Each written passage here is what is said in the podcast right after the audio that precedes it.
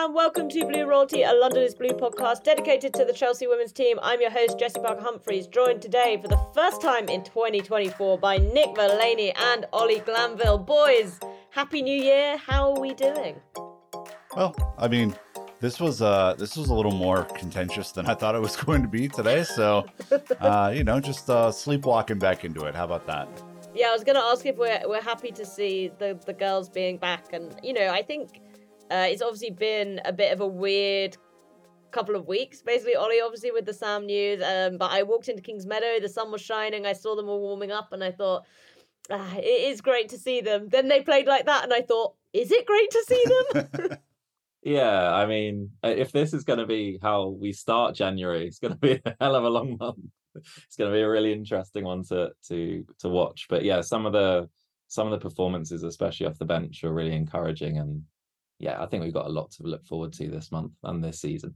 You can always rely on Ollie to have like the positive optimistic take. I feel like having Ollie and Nick on this podcast is having like Ollie the angel and Nick the devil on my my shoulders because one of them is going to be a lot. exactly, we're really going to get both sides on this. Um, I do want to start with the good because I th- I think there is a lot of bad to talk about uh, from today specifically. Obviously, we were playing West Ham in the FA Cup. Eventually, got the win thanks to a little bit of help from extra time. But Harry Edwards tweeting after the game. That's now 16 consecutive FA Cup games without defeat for Chelsea since their last loss in October 2020. Goals 51, conceded 7, trophies 3, and we've only played one non WSL team in that time too. Nick, it was stressful today, and there were points where I thought we're not getting, like, we're not playing another round of this competition, but that is just an insane run. Yeah, I, like the the numbers kind of put it in perspective how dominant Chelsea have been in this competition, and I also think how seriously they've taken this competition. Like there are plenty of teams that are not Chelsea who put out weaker squads or assumed that they were going to go on and win a match, and and for the West Hams of the world who are not having a great season, like this is it for them. Like th- there are no other opportunities for them to to potentially spring an upset or do anything real in the league. So you have to take it really seriously. And this shows that Chelsea not only has had the talent to win it, but that they've had the mentality to win it. Yeah, definitely. And I think obviously well, I mean, I did the draw, so I have to take responsibility for this tie. But when I did the draw, I thought in some ways this was a good match. And I still think that after playing it, because I having seen how we played, I've much preferred for us to get, hopefully, touch wood, this kind of performance out our system now, Ollie, head heading into United at the Bridge on Sunday, than potentially playing a Watford or a Luton or a Moneyfields and just sort of like going through the motions. Yeah, and you know, we'll come on to it, but it did feel like in the first half they just felt like they could kind of turn up and take the, you know, take the result, go on to the next round and no one really care. And the reality is they had to like snap out of that. Um, Emma touched on it after the game, but they didn't look ready at all to play football. and it's kind of a worry that after every break, like international break, break in Morocco, any kind of like break whatsoever, we need Kerr, ACL break. well, heartbreak, yeah, exactly. you know, we we need a moment to come back into it and and really push on. And I'm glad it's out of our system, as you said, yeah. Well, I hope it's out of our system. Let's uh, kick off with some 3 0 match reviews before we get into analysing the whole game. I'm going with play a striker for mine because, oh my god, I was banging my head on my desk for the first like 60 minutes of this game or however long it took for Mia to get on because ugh, I mean we will talk about it properly but I think when Abdullah and I did the ACL Sam Kerr emergency pod, we went through a lot of different options in the squad who could play number nine, and I specifically said like LJ was not one of them. Please don't in my do this. mind. but that is what we watched, and I'm pleased to say I'm right. What I will say, guys, is that the sweetness of being right, one of the best feelings in the world, is not good when it's your team as a result being crap. But It is what it is. Nick, what's your three word match review? I'm pleased to say that I am right. It's such a good. I fucking love that so much. I'm gonna say that to Brandon and Dan all the time on the other show now, and you just. I mean, they're gonna blame you, but that's okay uh, with me.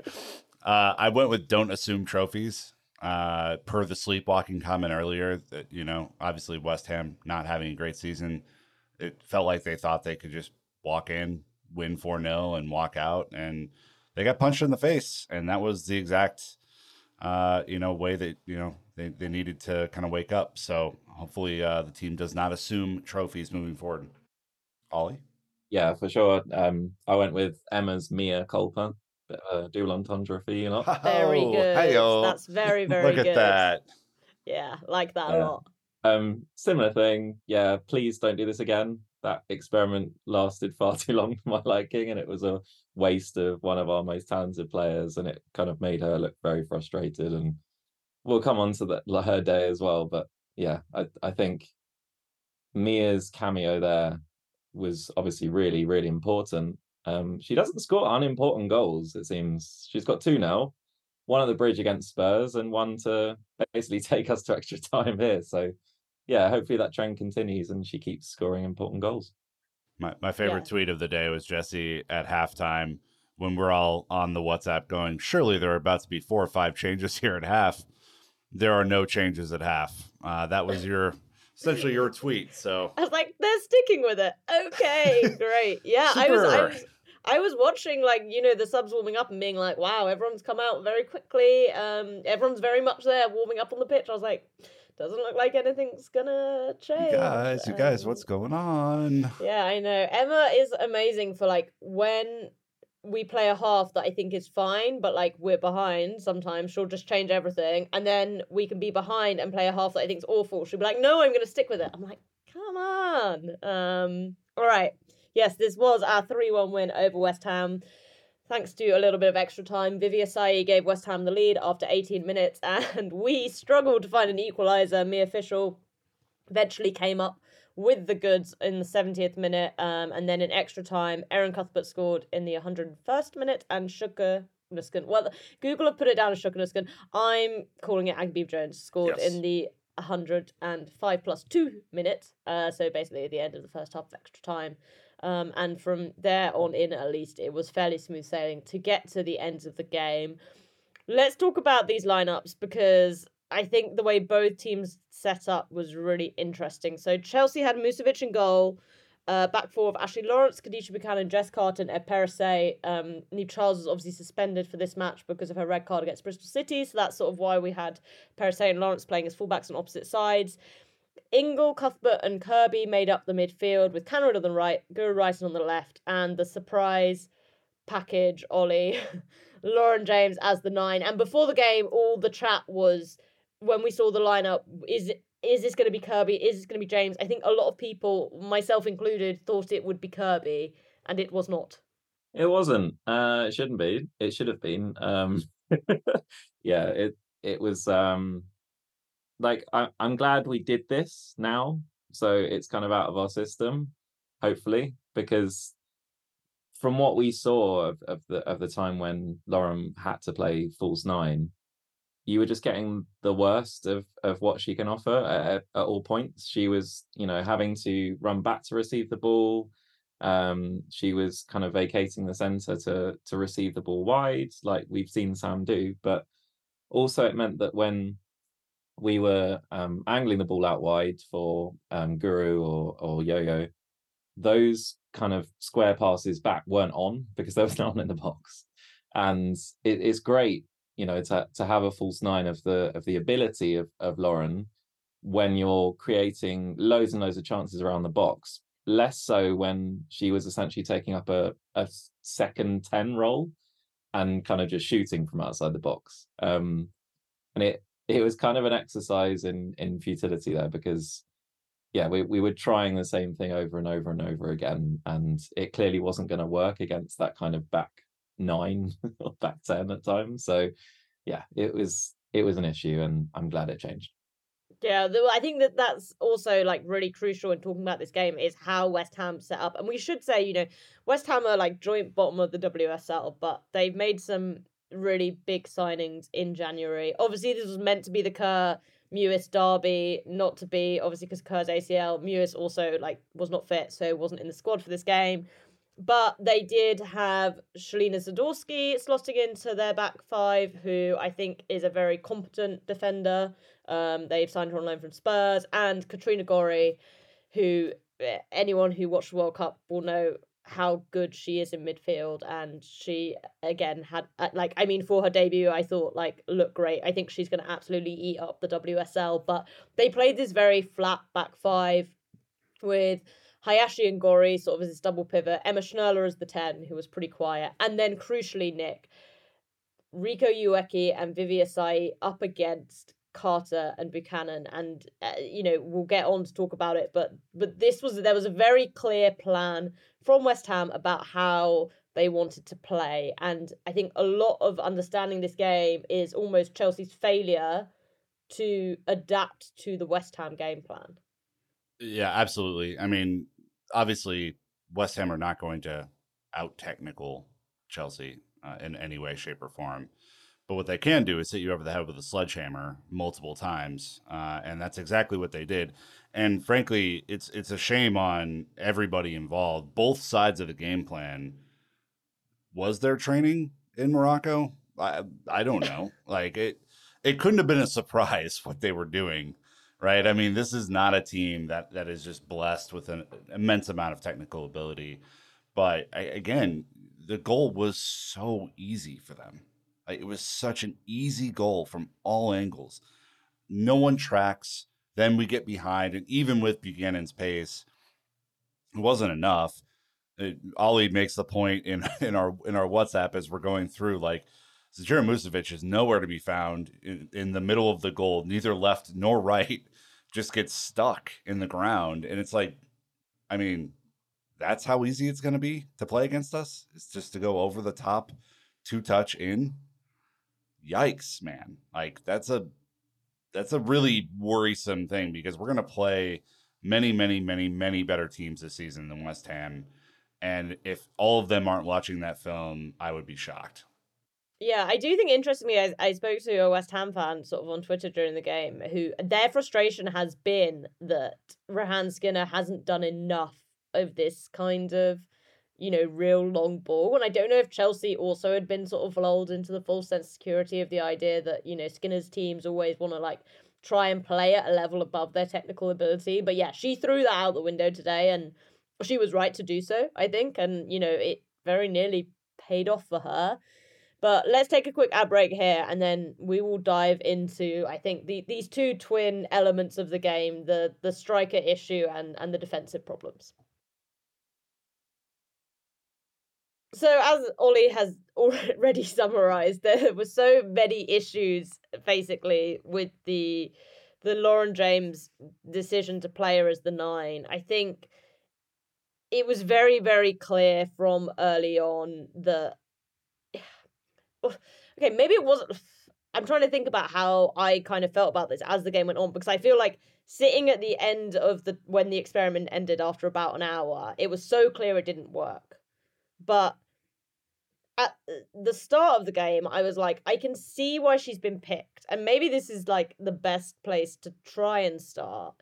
Because I guess, Nick, the idea is to a certain extent that LJ is probably one of the best, if not the best, finishers currently fit at the club.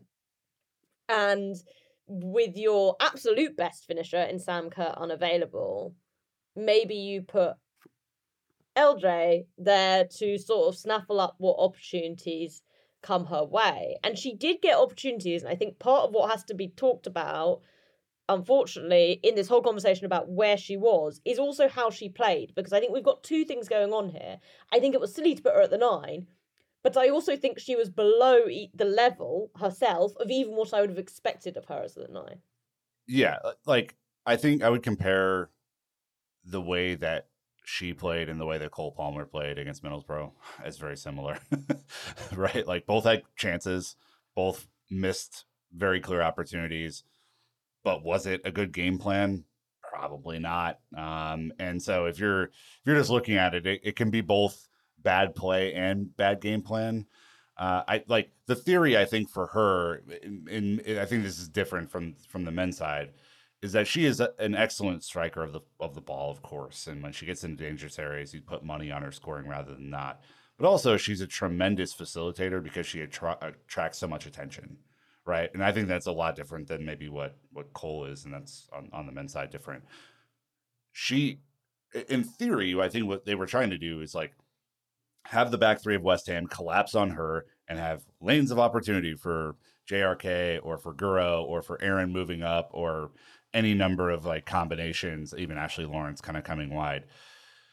In reality, West Ham largely stayed disciplined though, and that was going to be pretty obvious from like the 15th or 20th minute on that that was just not working. And so then LJ was dropping, you know, I think as, as previously referenced, she was dropping deeper no one was really running with her though. So the midfield was kind of collapsing down, but the back line wasn't. And then she'd get stuck, lose the ball, or spray a pass out, and then we'd recycle. And the team was just really struggling, I think, Ollie offensively to understand how to break this like really is a block nine down. Yeah, I mean, I'm not really a traditionist. I do I do love I am a kind of tactical nerd in that sense as well, unashamedly. But Twitter tactical. I know, right? Yeah, secrets out the bag. Yeah. Um, the issue with a false nine is you have to have trained it a lot, right? You really have to have trained it's it. a system. Exactly. Like it has to be essentially your entire game plan. And we know Sam's been out injured for about two weeks. so the idea that we would we would have this like in our bag ready to go, there's no way LJ's trained false nine since the summer you know, she didn't really play at United when they had injury issues either, or even at youth level. She's not really played there. She's always been an inside forward, right? So technically, it's a great idea, right? She has brilliant shot power. She has great technique. She's one of our, the best finishers at our club. Great. Those things all happen when she develops play from deep. Um, if you're going to play her up front you limit her to the extent where she just becomes essentially a box predator, and that's absolutely not Lauren's game, and never will be, in my opinion. um, the reality is she needs runners off her as well, and she exacerbated the problem when she was dropping deeper because it just allowed West Ham to just sit, especially at 1 0 with that frankly ridiculous goal to concede.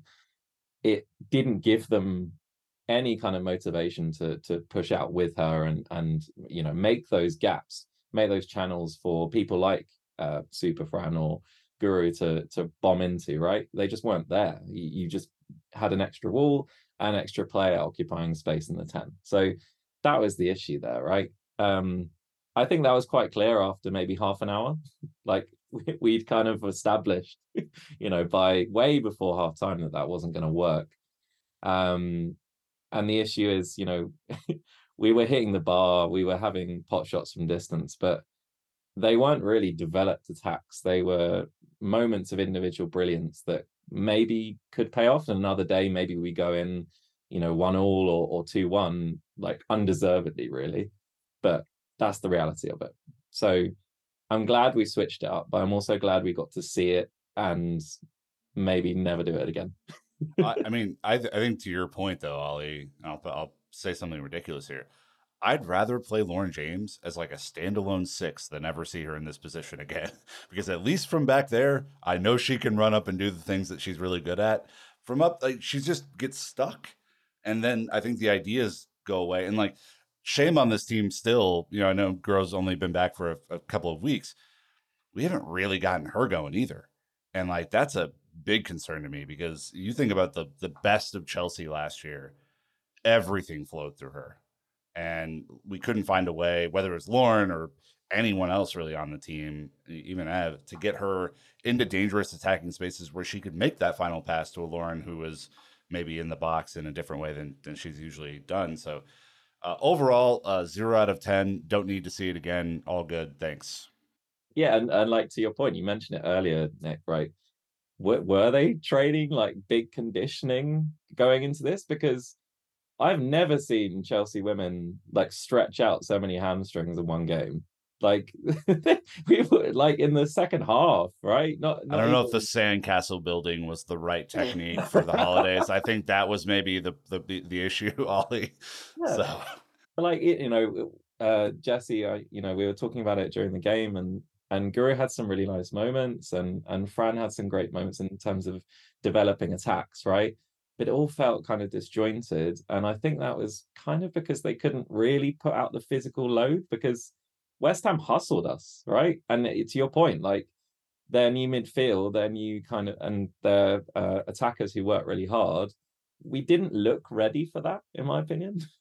Yeah, well, I think this this is an interesting element of it. I think I definitely think the Lauren James's instincts, and I kind of agree. I don't think I'd want them to change, even if they could change, because I think it's part of what makes her a really good player. I like that she goes and finds the ball. I I'm not interested in turning her into somebody who like sits around the penalty area. But even let's say this was something that had been trained for a lot longer, which it clearly wasn't. And like, even if this was an idea, I feel like this was totally the wrong situation to try it in. This was the game where you do just play Mia as your nine. And if you have to spam the box with crosses, that's what you do. Because you know West Ham are going to play a five. They always play a five. And how do you know that? Because when Mia came in, everything changed. Everything changed. Weird. But I think the other issue, though, even beyond LJ's movement, was that if you are gonna play, and this is maybe a little bit of the difference between um this game and like Cole in the false nine against Middlesbrough, because Cole got the chances because Chelsea were trained already to play in a possession heavy manner that allowed them to move Middlesbrough's, Middlesbrough's defense apart. And the problem I think also here was was that we really, after the first 15 minutes, certainly after I think West Ham scored, struggled to keep the ball. And as a result, there wasn't room for players like Kirby and Cuthbert to make the runs that you want them to make, with LJ as the false nine, potentially like pulling players out of position, because we didn't have enough of the ball to create sustained pressure to do something like that. So that's why it's like it goes all the way through the team on a number, I think, of individual performances, Ollie, in, in how we break this down because it was like, even if this was the idea, it really didn't look like. And I, I don't want to just go on individual players because I don't think it was just like a pure quality thing. I just also think it didn't look like we were planning on playing a very possession heavy style. Yeah, absolutely. And, you know, we'll come on to it in terms of defensive issues, but it felt like um, you know, this would this would have worked if we'd done this and this and this as well, but we just tried this thing in isolation just to kind of see how it went, and then the rest of the team just played as if we had Sam up front, um, which clearly wasn't the case. Uh, yeah, it was it was a bit confusing. And I think, yeah, you know, coming back after the after the break, maybe we need to have another kind of saying around Chelsea. We've got run in Chelsea maybe this is just post break Chelsea where things just don't work and we just have to kind of play through it. There's just bad vibes and just like take the win and and move on. But I I do think when the changes were made, there were lots of great moments actually and and maybe potentially kind of season defining moments in in the fact that Emma can maybe trust some of these players a lot more.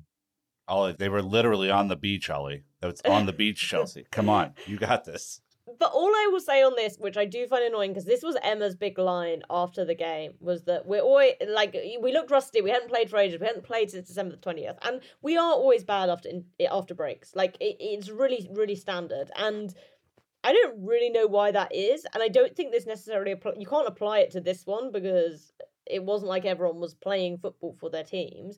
But Nick, I still have a problem with the fact that like seemingly we we're supposed to not acknowledge the fact that like this was a bad tactical setup and it didn't work. And you can't just put it on, we're bad after breaks. Like sometimes you've got to go, okay, like the Kerr ACL injury is a massive, massive thing that is going to define the rest of our season. Yep. It's going to define the end of Emma Hayes' time at Chelsea. And I think it's right to feel concerned that this game was a first attempt at a solution. Yeah. I mean, I think there would naturally be panic, right? Like I think that's a fair enough emotion to feel. However, Emma's game plans have always been very interesting. so when I look at when I look at today, and I use interesting in the nicest possible way.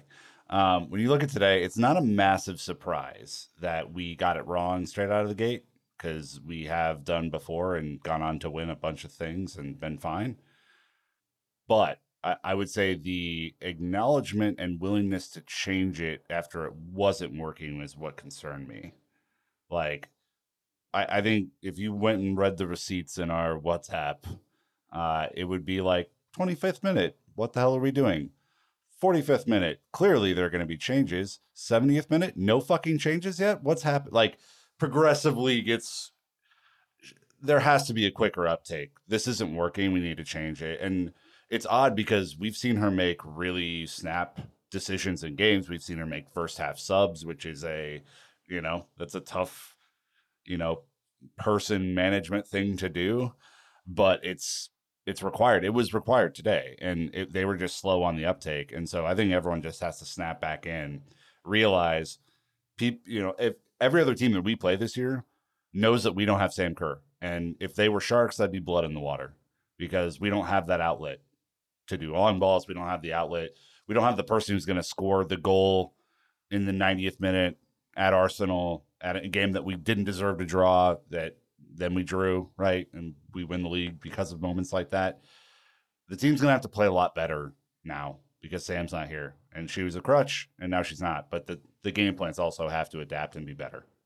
I just want to talk a little bit about the defense before we maybe get on to how everything sort of was changed because I well, Abdullah and I, when we were sort of talking about what they, what Chelsea should have been working on in Morocco, uh, obviously now question mark on what the hell they were working on in Morocco, but was defending and the way this team is set up to to deal with specifically. I think we were talking about transitional attacks, but this kind of had a similar element to it, even though this is very much sort of the hoofball up to the top. But it's about how do our individual defenders set up to deal with 1v1 situations effectively? And Ollie, the concern here was I think it, from very early on, it felt like Riko Ueki and Vivi Asseyi both had the upper hand over Carter and Buchanan to the point where when Asseyi scored, and I do think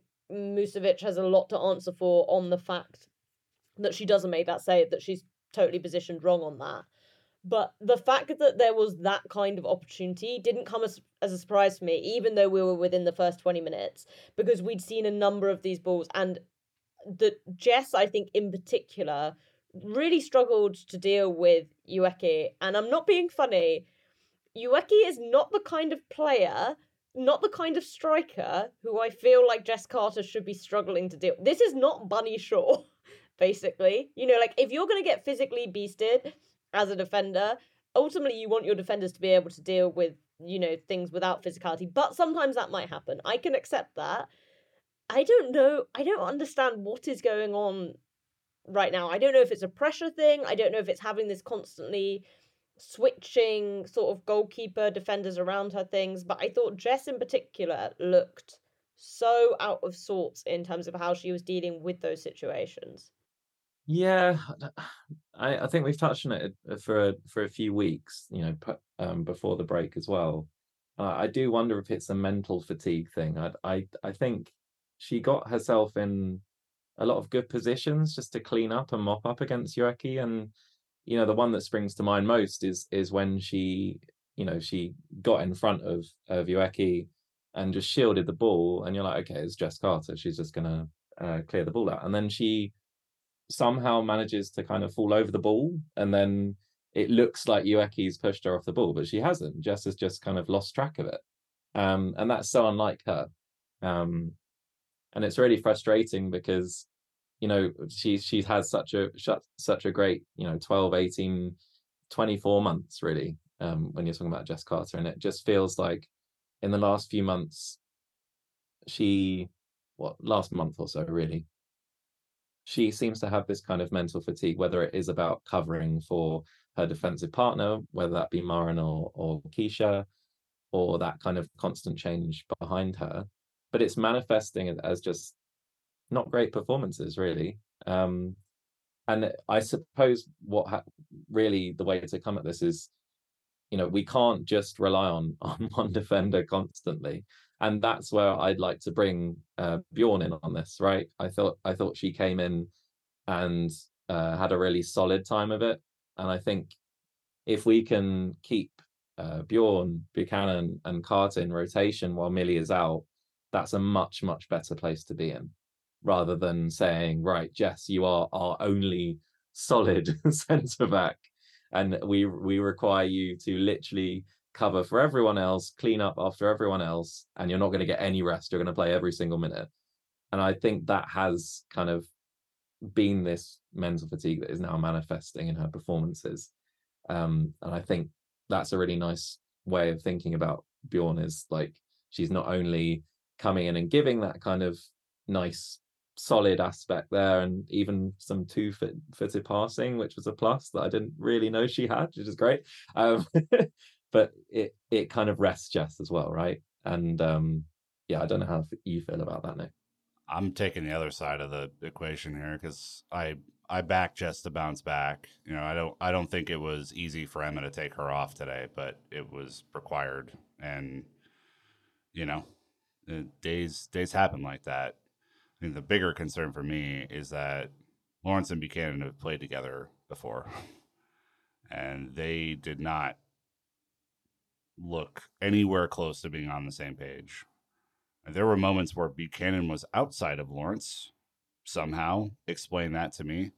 Um, and this wasn't because of like Lawrence coming way inside. It was because we're doing overlapping center backs now. Like that's a it's a new tactical strategy from the um, from the minds of the false nine. So uh, yeah, I'm I'm super concerned about that. You know, I know that uh, Buchanan had a pretty a couple of pretty decent performances before the break, and we were you know I think we're all hopeful that she does settle in to be that. You know, right now we have to say Millie replacement because I don't know when the hell Millie's coming back.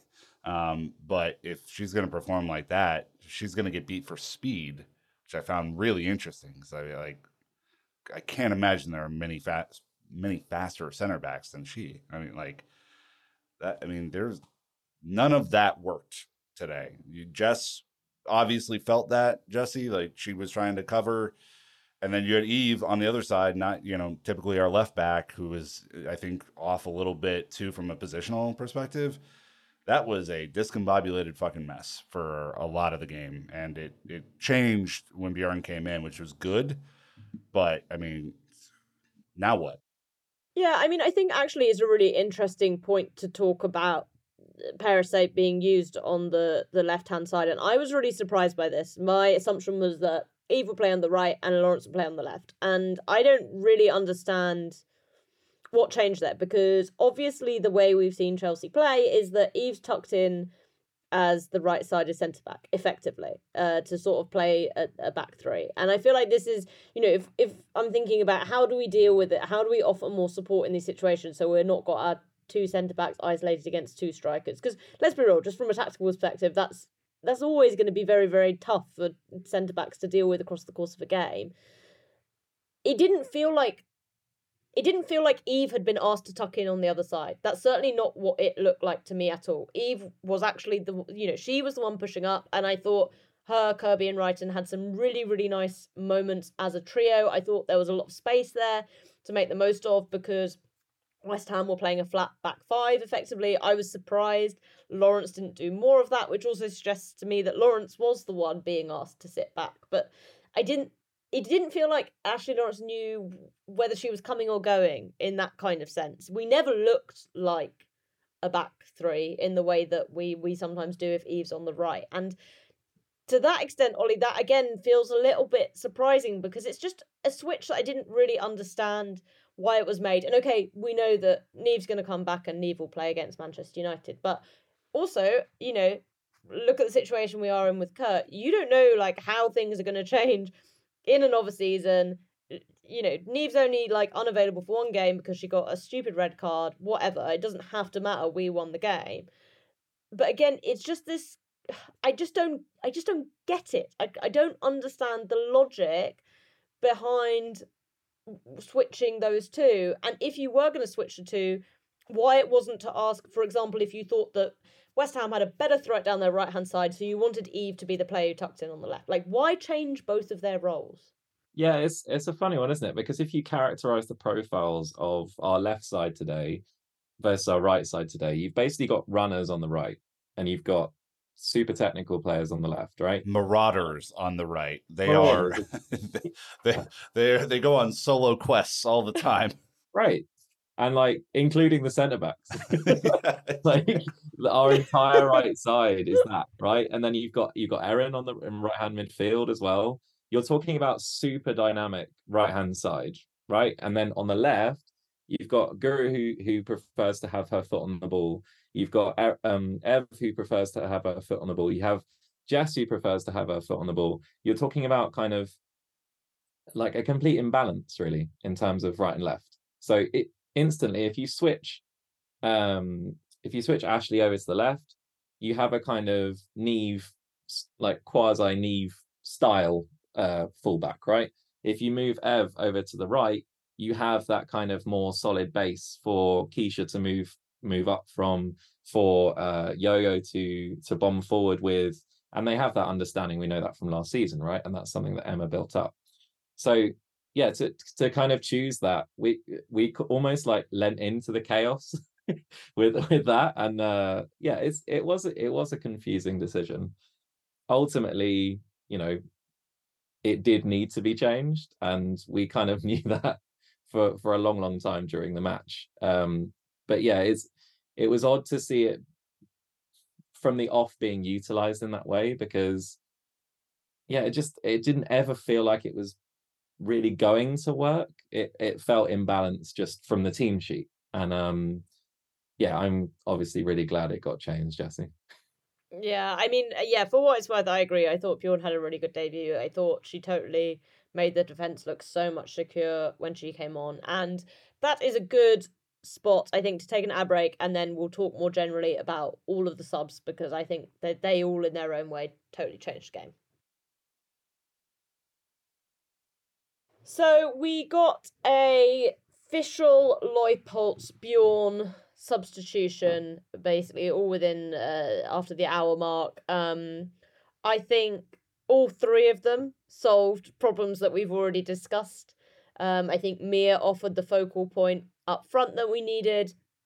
I thought Leupolz uh, coming into the midfield gave us more control, which you know ironically might have allowed us to look better with with LJ if, if she was still up there. But um, I think that was a really really big boost. And then I think Bjorn like just offered something a little bit different, a little bit more secure uh, in the defense. I think it also like Bjorn. I think in particular just it just was a different element for West Ham to have to deal with. That it, it, they didn't have the mental advantage of knowing they had something over Jess, which I think was was a really big boost. But Nick, I want to start with Mia because um, I found Hayes' post match on Mia quite bizarre, and I don't know if this has been seen sort of widely because it was the post match she did with journos. Now I left because I wanted to get home for this podcast, so I didn't do the post match but um, it is on YouTube if you want to see it. If you go to Paul Lagan's um, Twitter, you can see uh, it. And Emma Hayes said in this, there was no one who directly asked about the LJ number nine thing, but Hayes said around Mia, she needs minutes. Which I thought was so bizarre. It felt very. We're all trying to find the guy who did this, uh, because you could have played her. yeah. It's up to you. um, what are you telling me for? I I know. and I was also just generally quite confused by this as a line and what it sort of says about where Mia sits because for me, like Mia changed the game. The hold up play, the runs that was made, the, the, pinning West Ham's defense back, the the physical ability to to go up against West Ham's defense, which to be fair is something I think LJ can do, but like wasn't doing because it's not her game. And then the finish, which was fantastic and kind of Wicked, summarized yeah. all of those things. We we know Mia's raw, but I also found it so weird after that sort of sixty minute cameo. Effectively, we had because we had you know the end of normal time and extra time for that to be the line. Just again felt so different to like what I was what I had watched. In some ways, I was like, well, yeah, okay, she's young. There are lots of players on this team who are young. She's not played a lot for Chelsea. Again, we're all trying to find the guy. Like Hayes is the one who's not playing her for Chelsea up till now, and uh, but when you know the hold up play, for example, wasn't a surprise. Like we've been talking in the games in December how good Mia's looked when she's come on with her back to goal, even if she doesn't have that like necessarily finessing in the penalty area. But I, yeah, uh, just I I thought Mia was really good when she came on. Basically, I mean, the goal is one of the better goals we've scored this year. It's a fantastic strike. I mean, it's there is zero the goalkeeper could have done about it, even if it was hit straight at her. It was roofed. Uh, the physicality is amazing. The hold up play is is getting better all the time, and will continue to get better. She's 22, so you know I don't know what we're overly concerned about, and if not now, when? You your star striker isn't coming back this year, and you knew that, and you did a dumb thing anyway. And maybe it's that you're embarrassed that you screwed up the game plan so bad or something, but like you have to play her now. Like this has to be the, your starting striker on the team sheet every single week.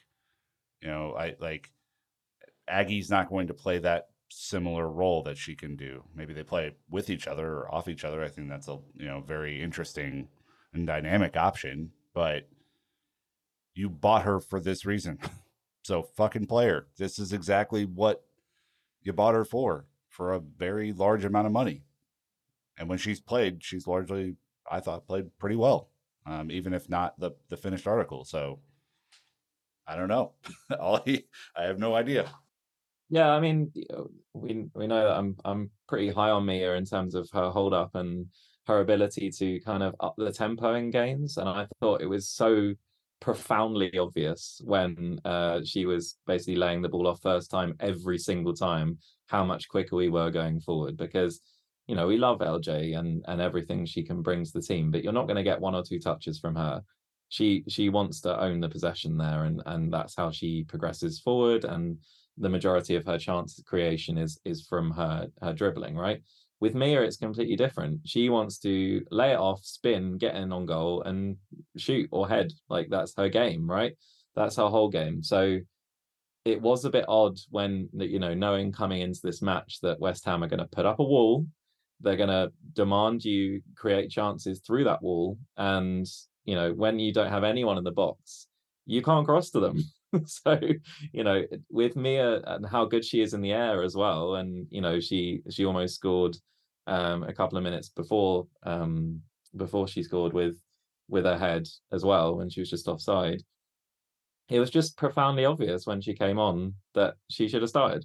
And um it does feel kind of you know going back to the the standard Hayesian rhetoric on uh you know this kind of artificial you know we can't we can't bet you got to bed them in you know we, we have to make sure that they you know learn the culture and blah blah blah and we only see in run in chelsea all the kind of uh stuff that we've sown through the season with our our new recruits right? So the idea is is obviously we've had injuries as well but you know these new recruits will only see the best of them come the back end of the season and that's great. But the reality is that this is crisis mode now right? We, we've lost arguably the best player in the world and and we need to replace what she offers. And you're not going to play replace all of what she offers. You're not going to replace the world class finishing you know the the ability to use her as a crutch and just rely on her relentlessly for every game to do pretty much everything and carry the attack.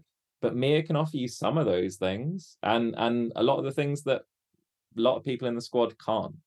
And I think between Aggie and Mia, you have a kind of proxy for what you're losing with Sam. That kind of drive, that kind of physicality, that uh, ability to hold up play. and we should lean into that. Like these are really hungry players as well, and they're really good.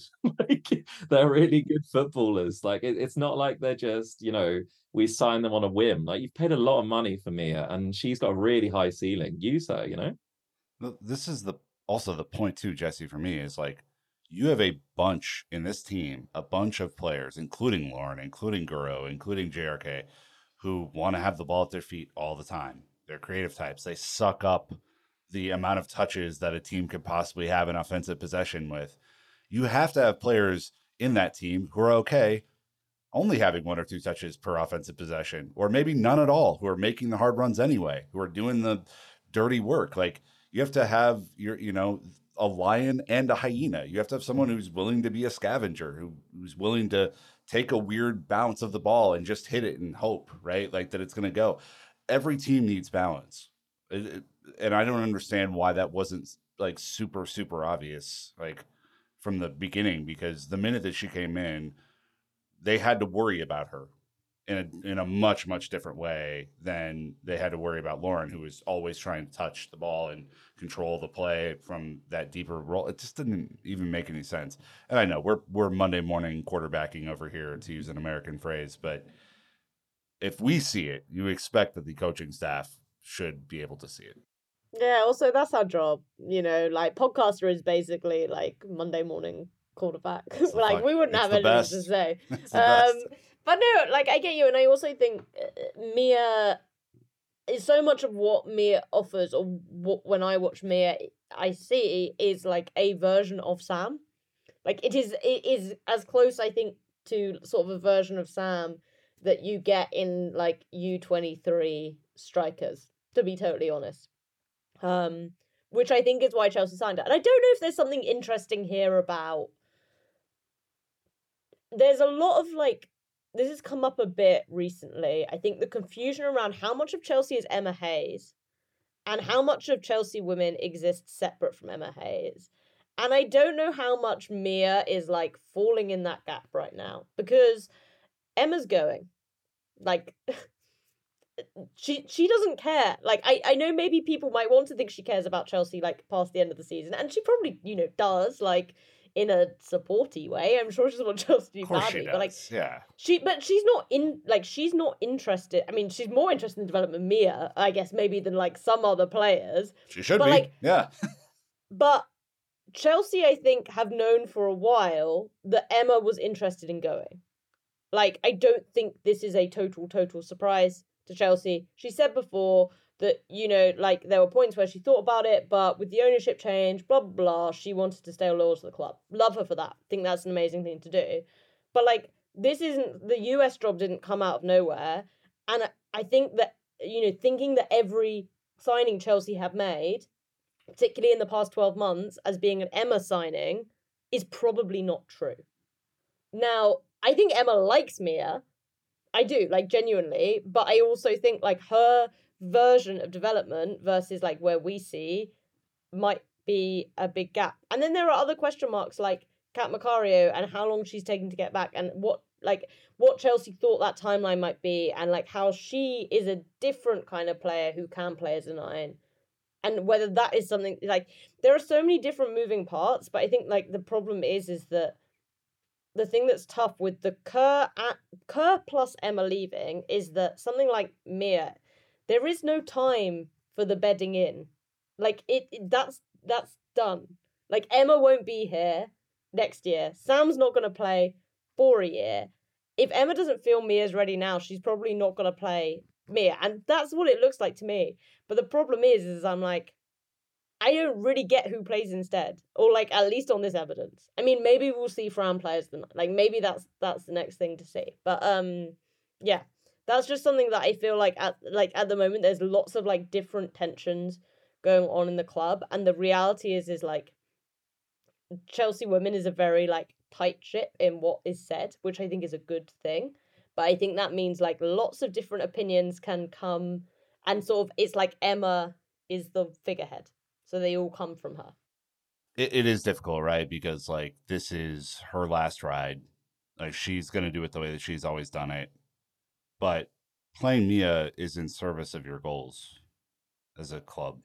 So, it, like, it's not as if unless things, you don't think Mia is ready, which you know, all Mia can do is score goals, and if she scores goals, no one can look any other way at it than she's ready. And by the way, eh, it, we scored zero goals before she came on, so the evidence is not like it was five one, and boy, were we just cooking, and then you know we threw on this really expensive player who can score goals, and I guess they got a consolation goal. Like, no, the only reason we're still in the FA Cup is because she came on and scored.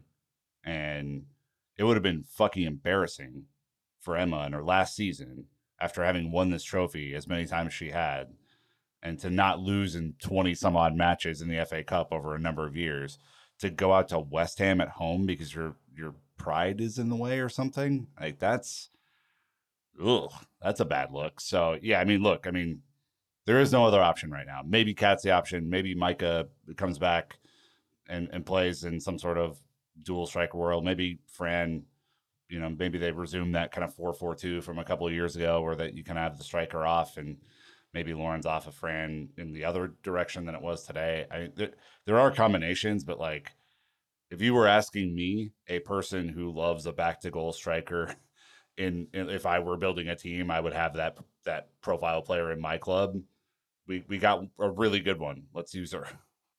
I want to move on and talk a little bit about uh, a couple of other players who I think we've not really touched on. I think the first Ollie I want to talk about is Erin because I think actually she's probably the player who really deserves the plaudits who played the full the full game. Obviously she took captain's armband off when Sophie Ingle went off. I was honestly surprised that she didn't start with it, but I mean, whatever. But I feel like she obviously gets the second goal in extra time, popping up in the box. We had the videos going around of her doing that against Arsenal from um, quite a few years ago now, uh, and it felt like a funny, you know, echo of that kind of goal. It's it's amazing. I was also enjoying the fact that her and Gorry were both wearing twenty two, like two of the tiniest, toughest tackling midfielders running around in that area. Um, but I feel like Erin's going to be a really really important player in this this time period going forward and for me right now she's probably the only nailed down midfielder we have like I've got preferences I think in terms of who I want to see alongside her and who I want to see ahead of her but for me like she's the only one who's who's the no-brainer every time and she's just like constantly putting in like 8 9 out of 10 performances at the moment yeah like she was like inarguably the the the driver for us today. Like even in our bad spells, she was the one taking the ball. She was the one taking responsibility. She was the one shouting at wingers when they weren't tracking back. She was the one who was dictating play going forward, winning her 50-50s, which a lot of us on the pitch weren't doing. And uh yeah, it, to me, you know, it's it's absolutely right that she has the captain's armband. She is the leader on that pitch. She is the driver. She is the, you know, she is the Emma Hayes on the pitch, the closest she you can get to having Emma out there and dictating play because that's what Erin has been for the last, you know, few years as well as as she's maturing as a player. And we talked about, you know, that next stage in her development and could she add that kind of creation? could she not just be a kind of roaming destroyer, but add moments to her game where she can, you know, change the game and and you know get big goals, get big assists, and she's done that. It's like what is it, four in three now, goals wise, um, for Erin, I think. So like, you know, she's definitely our most important player right now with with Sam out as well. Like she is our midfield essentially, and we'll come on to how good Melly was off the bench and and how good Shook was in in her own way as well. But Erin is the pivot. Like everything comes through her, everything is played around her. Like she is the system, essentially. Like and and that is really great. But I I really hope that others also step up and and help her with her mantle. But I do really want Erin to keep the armband, to be honest. Yeah, hundred percent, hundred percent. And I think, I mean, uh, seeing Leupolz come on, Nick, and play with Erin again, just I think showed how much more there is to get out of this midfield if everyone involved in it who I think's at the top of their game can stay fit. Um I know like for a long time people have potentially looked at Ingle as being someone who's maybe on the way out, and then she puts in a couple of good performances, and everyone's like, oh, it's so important to have her, and it is so important to have her, especially with the injuries we've had in that area. But I think we saw today when Leupolz and Erin are together, like that's meant to be the that's meant to be the pivot. Like two players who can go, who can sit, who have the you know ability to uh, make goal contributions. I mean, Leupolz's assist for Aggie Beever-Jones's goal, I thought was great. Like a level of inventiveness that I just felt like we hadn't really had from our midfield um, for large portions of the game. And then especially when you've got players like Nusken being able to come in, the options of James and Kirby, like there is a really good midfield there. We've not even like spoken about Cankovic it's just everyone staying fit enough to play in it in a regular basis so the relationships are there to make it work. I mean, we, we were talking about Sam. Mean, the whole team has changed now. You you lose an automatic or as close to automatic as you can get from a goal scoring perspective, a bailout perspective when you're playing bad. I'm kind of dreaming of a midfield three right now with with Shook and Melly and maybe a more advanced Erin or a more advanced Melly, and and you kind of see those players interact a little bit differently than they've been made to as like a more of a sitting block from from deep. Um, I, there there has to be more than one answer to the way that we get goals. You know, Erin stepping up and getting goals, great. Uh, Sjoeke Nüsken, obviously, more goals than I think we expected her to score so far in her Chelsea career. She's been all over the place up top. So you start to think about the ways that you can take some of the burden off of your LJs, off of your Guro Reitens, off of you know, your Fran Kirby's. The team's going to have to become a lot more complete. And maybe in the long run, that is a phenomenal thing because they're all sharing the responsibility instead of just looking at the talisman up top to to get all the goals. But for right now, they're going to have to figure out how to create goals differently than we have been creating goals. And that could be that Melly becomes a big part of that because that pass today was extraordinary. It was very, very good. You know, you got Aggie coming on, always making an impact. That's another player that is is a different profile player than maybe uh, what we started with. So I, am pumped about this uh, from a midfield perspective because I see a future where all three of those players certainly rotate more than they have, but might end up playing together. I think we are probably ready to vaguely move on to a player of the match moment. But Ollie, I'm going to because I can see the Google Doc that you have mentioned in your slash on player of the match, someone who we haven't spoken about. So I'm going to use this to segue into give me a little chat about JRK because I felt like she had a mixed game, but I don't know if I've got side of the pitch bias. I feel like lots of people will be familiar with side of the pitch bias. It's when you're on one side, whether it's on TV or live, and as soon as the player's next to you, you either think they're good or bad, and then they go to the other side and you don't really notice them, and suddenly they do some good stuff or bad stuff, vice versa, vice versa. So in the first half, JRK was on the opposite side. I was like, she ain't doing anything. And in the second half, she was on my side and I was like, oh, okay. All right. I'm feeling like I'm feeling it. And, you know, she got her assists.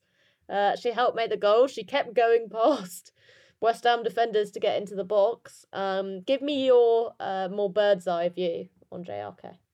Yeah, I, I think just the word I'd use is outlet, right? Like, like we we struggled for a long, long time in that game just to break down the West Ham defense, and the only times we were really breaking through was when we just released Yo-Yo down the right, and it was just run it, just run at your marker, like beat them and and get it in the box. And she like doggedly ran that ran that wing the entire game really uh, to the extent where she was our basically one point of chance creation until those subs were made and i think it, it speaks volumes of the level to which she's reached at the football club now where she's one of the players who you can kind of rely on reliably now to create those chances. You know, if we think back to last season, you wouldn't have been able to do that. You you would have probably predicted in a you know scenario like this where we were struggling to chance create, she would be hooked at half time, or maybe even earlier, right? Because she would have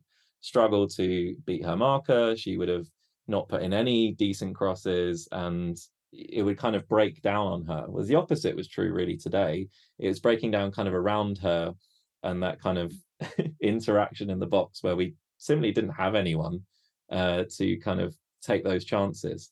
And she got her assists in the end because she kept up the same level of of chance creation and, and energy output. And if she keeps doing that this season, I think she's going to be one of our most important players down there. Um, because you can rely on that energy. And, you know, Niamh can't play every game and Aggie isn't going to get the same amount of minutes as maybe she should have done on the left hand side, where she's kind of the nearest proxy I can see to Yo on the left. So we're going to kind of rely on that energy down the right a lot this season. And I, I think she did have mixed moments, but I think the majority of them were pretty good. And even when we were playing terribly, I think she was still pushing and still trying to create those chances. So that's why I'm giving her her flowers there.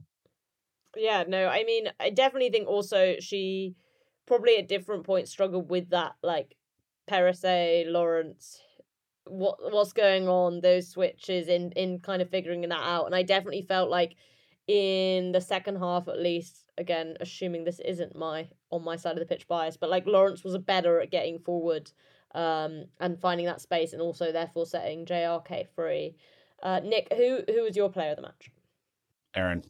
Uh, I mean, like, I've I have three shirts with her name on the back, so that's my I didn't shirt. know that. It's my shirt Big bias. fan. Yeah, it's it's. Uh, yeah, I've only had two, and it, it Millie, of course, um, and and Erin, who is, I think, very quickly uh, risen in the ranks, and I, I, yeah, there, in, a game where everything had gone wrong for the majority of it, um, you know, I think Ollie mentioned just taking responsibility and, you know, kind of putting uh, lackluster performances on your back and just doing everything that you can to score. Like, scored a header too, which is like not a super common occurrence. It's like an Eden Hazard header from back in the day.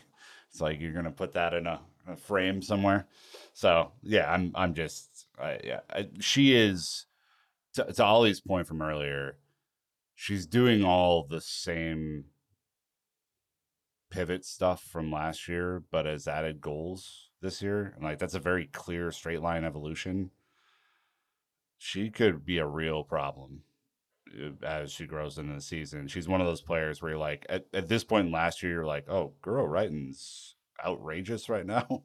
It could be one of those situations where you're kind of talking about her for player of the season, helping Chelsea in the Champions League get to a really advanced stage. Like, and if she, in Millie's absence, ends up, you know, taking on the captain's armband and, and being that effective, then,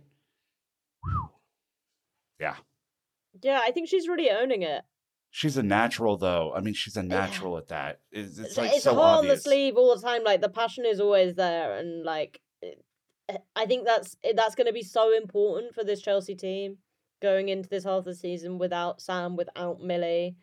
Um, you know, like even still thinking about like losing Magda. You know, there are lots of people who've been sort of deeply involved and invested in the club in the best way who who aren't either on the pitch or have moved on right now. And i think it's so clear you know i think almost like sometimes it i forget how long erin's been at the club. A long time. Yeah. it's a really really long time. And we've seen her move around so much. And i think last year we saw her really sort of settling in into getting regular midfield minutes. And this year it feels like it's a lot more she's being handed the keys to the midfield. It's like you play where you want. Like i know there might be a 10 10 ahead of you there might be a 6 behind you or you might be the 6 and there might be 2 ahead of you but like this is for you to make of it what you want. Um i would probably give it to erin but like I, I will give it to Erin because she does deserve it. I'm, I'm on such an Erin run. I think this is my fourth Erin Cuthbert player of the match in a row, but she deserves it because she's playing the best. I will just shout out Fran Kirby um, because we should touch on the fact that Kirby did an interview with uh, the BBC during the week, um, which was predominantly about uh, her her experiences with the way people have talked about her body. But within that interview, she also mentioned that she's got six months less left on a deal. She's not spoken to Chelsea really about it yet. Hayes did her presser saying like this isn't unusual.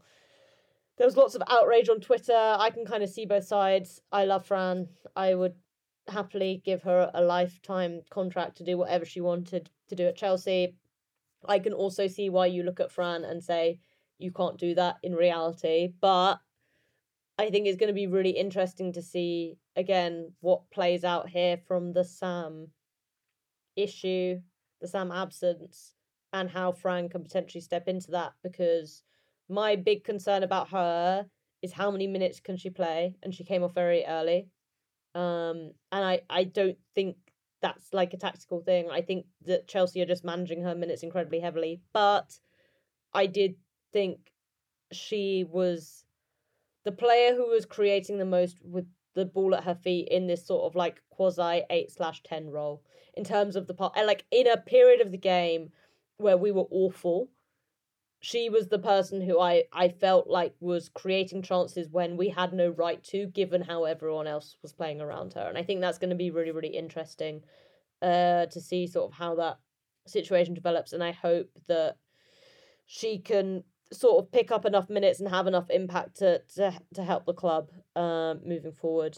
The other big news, sort of before we finish off, which we were going to touch on today, but we have had so much stuff to talk about, I'm going to save it for the middle of the week, is that obviously there's been a lot of manager chat. Uh, basically, uh, stories come out that Chelsea wants to name a female coach because of consultation with senior players, which I love. Um, I think that's really, really crucial, and I think it's it's really nice to sort of have players involved in thinking about that moving forward as well. Um, you know, I think obviously Chelsea are going to go into a totally new era without Hayes at the helm, and I think it's really worthwhile having players involved and thinking about that stuff sort of as a result of this, there seems to be three names floating around. So Molly Hudson and Naz Kinsella, obviously Naz, friend of the pod, came out with Casey Stoney and Laura Harvey as two of the leading candidates, and then Amanda Zaza landed the third just before we kicked off against West Ham, uh, being Beata Gunnarsdottir, who I've got to be honest, I don't know a huge amount about either. So uh, she certainly seems to be the outlier, but I'm not surprised that Chelsea are looking for someone who's done a lot of stuff within Sweden because I think that is a very, you know, that's a market that Chelsea obviously have a lot of affection for. But Abdullah and I will have a chat about that in midweek and sort of um, go through the, the pros and cons and what might be going on there so we can do a proper deep dive on all of that. Um, obviously, that was the fourth round of the FA Cup. We're now into the fifth round of the FA Cup, being drawn Monday night, seven thirty UK time. Not a huge amount of surprises elsewhere in the cup. Um, big wins for United, City, and Arsenal, all against um opposition in the second or third division only real sort of upset was Wolves beating Reading. Um, Tottenham came from 2 0 down against Sheffield United, who are also in the Championship, to win 3 2. Just to finish off, Nick, Ollie, want to get your thoughts on where this performance leaves us ahead of United because I don't feel great. So a few a few less sandcastles in midweek, perhaps a few a few more formations with Mia Fishel in it. Uh, I think I think it's going to be fine. I mean, look, they the fact that they had to go to extra time today hopefully pisses everybody off um, because that was absolutely not required to beat West Ham. Um, and look, I, I think Emma's going to have to figure out how to balance the way that she would typically do things in an environment where she is going to be the manager the next year and looking ahead for a player's future under her own tutelage and what she needs to do to win every possible trophy on the way out now. Because next year, at this point, doesn't matter. We don't know who the manager is going to be. We know who a lot of the players are going to be. What matters right now is ending this season in the best, brightest, uh, most thankful way possible, and that is done with trophies. So there has to figure out like there has to be a balance there essentially, and, and she's gonna have to figure that out. I was gonna say like yeah, it's it's the early kickoff, so we better be up for that. and if you want if you want a really nice way of thinking about this game and and how it panned out, half the game we were awful, and then we were on subs, and the other half the game we were great. So if we go for that 60 minutes from 60 to 120, then learn a hell of a lot of lessons from that 60 minutes and take the right ones from that and kind of disregard everything that happened before that because I think it's a nice lesson to learn that you can't go into any game and expect to win. And we've tried that a couple of times this season and it's come up with exactly the same result. So let's head into that ready, you know, against essentially a title rival, no matter how far behind they may be. Let's win it because it's United at home. Let's win it.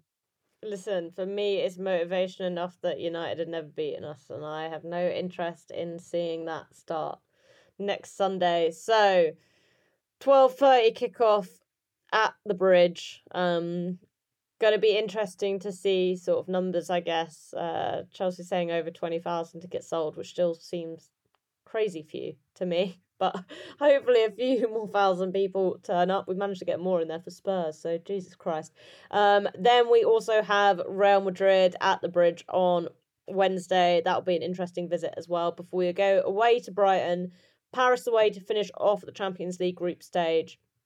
Then we've got Everton at home, and then the FA Cup fifth round will be our sixth game, whatever that draw is. Thank you, Nick. Thank you, Ollie. It's been great to have you. I will say, for all that this game was stressful, it's been a really interesting discussion. I think it, it almost if Mia had started and played, we'd have had a lot less to talk about of what this team maybe looks like without Sam Kerr. But um, we've certainly, I think, managed to dig into a little more about the issues that that might arise as a result. Um, Abdullah and I will be back with you midweek to look ahead to that United game and do a little bit of manager chat. We'll we'll have a think about what we think about all those names on the list. But until then, Chelsea fans, you know what to do. Keep the blue flag flying high.